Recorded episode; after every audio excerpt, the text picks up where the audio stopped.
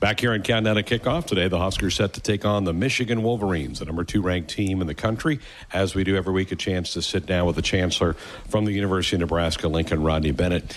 Boy, this is going to be fun. Big, big name Michigan, big name Nebraska. I bet you're excited for this one. Greg, I'm here to tell you, uh, I am so excited about this matchup.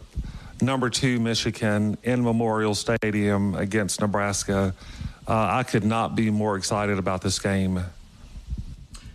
You're, I want your perspective. You're you're fairly new to, to Lincoln and Nebraska and the Big Ten. How about being a member of the Big Ten Conference? What does that mean? Well, I think it's just a good demonstration of excellence. You know, I was thinking about that over the last couple of days. Obviously, a demonstration of excellence for our uh, athletic programs, but also the company that we keep. You know, sort of growing up as a kid, mom and daddy would always talk about you know, you are who you hang around, you are the company that you keep.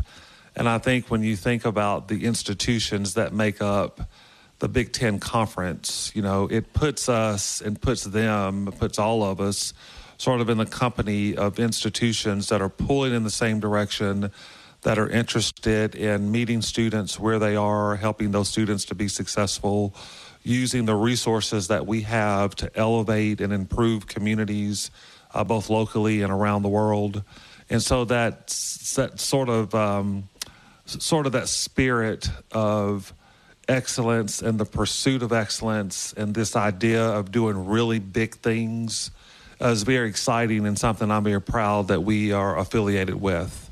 Are there advantages for being a faculty member at a Big Ten institution?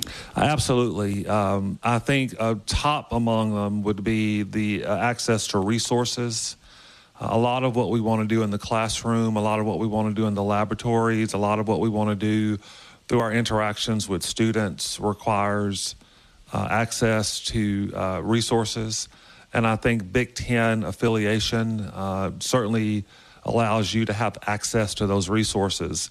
The other thing that's really important that some of our listeners may not um, know about is that there's an alliance uh, between academic leadership programs among Big Ten institutions, which allows our students to utilize uh, and faculty and staff to have access to resources that those other member institutions have as well. And I think that that just continues to expose and to elevate what we're doing here in Lincoln, uh, really across the enterprise. I want to bring it to you personal for you. You were going through the process of interviewing here the last six, seven months. Did the Big Ten mark have a bit of an influence on your decision to take the job at the University of Nebraska? I, I, I think I would not be telling the truth if I didn't say that, yeah, I, I thought about it.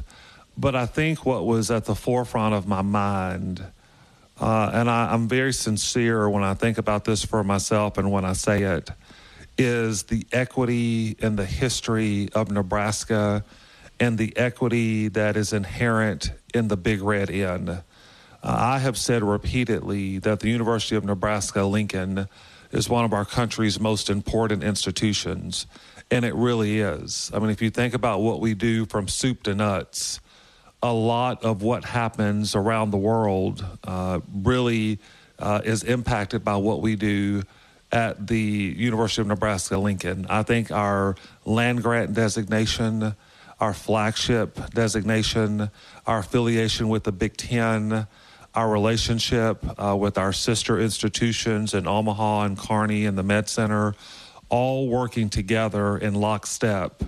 Uh, really aligns us in a way that makes us unique. And while the Big Ten Athletic Conference was an important consideration, I think for me, being able to provide leadership and work with people who appreciate what it means to be in Nebraska uh, and really wanting to do what's right for Nebraskans is what led me to come here.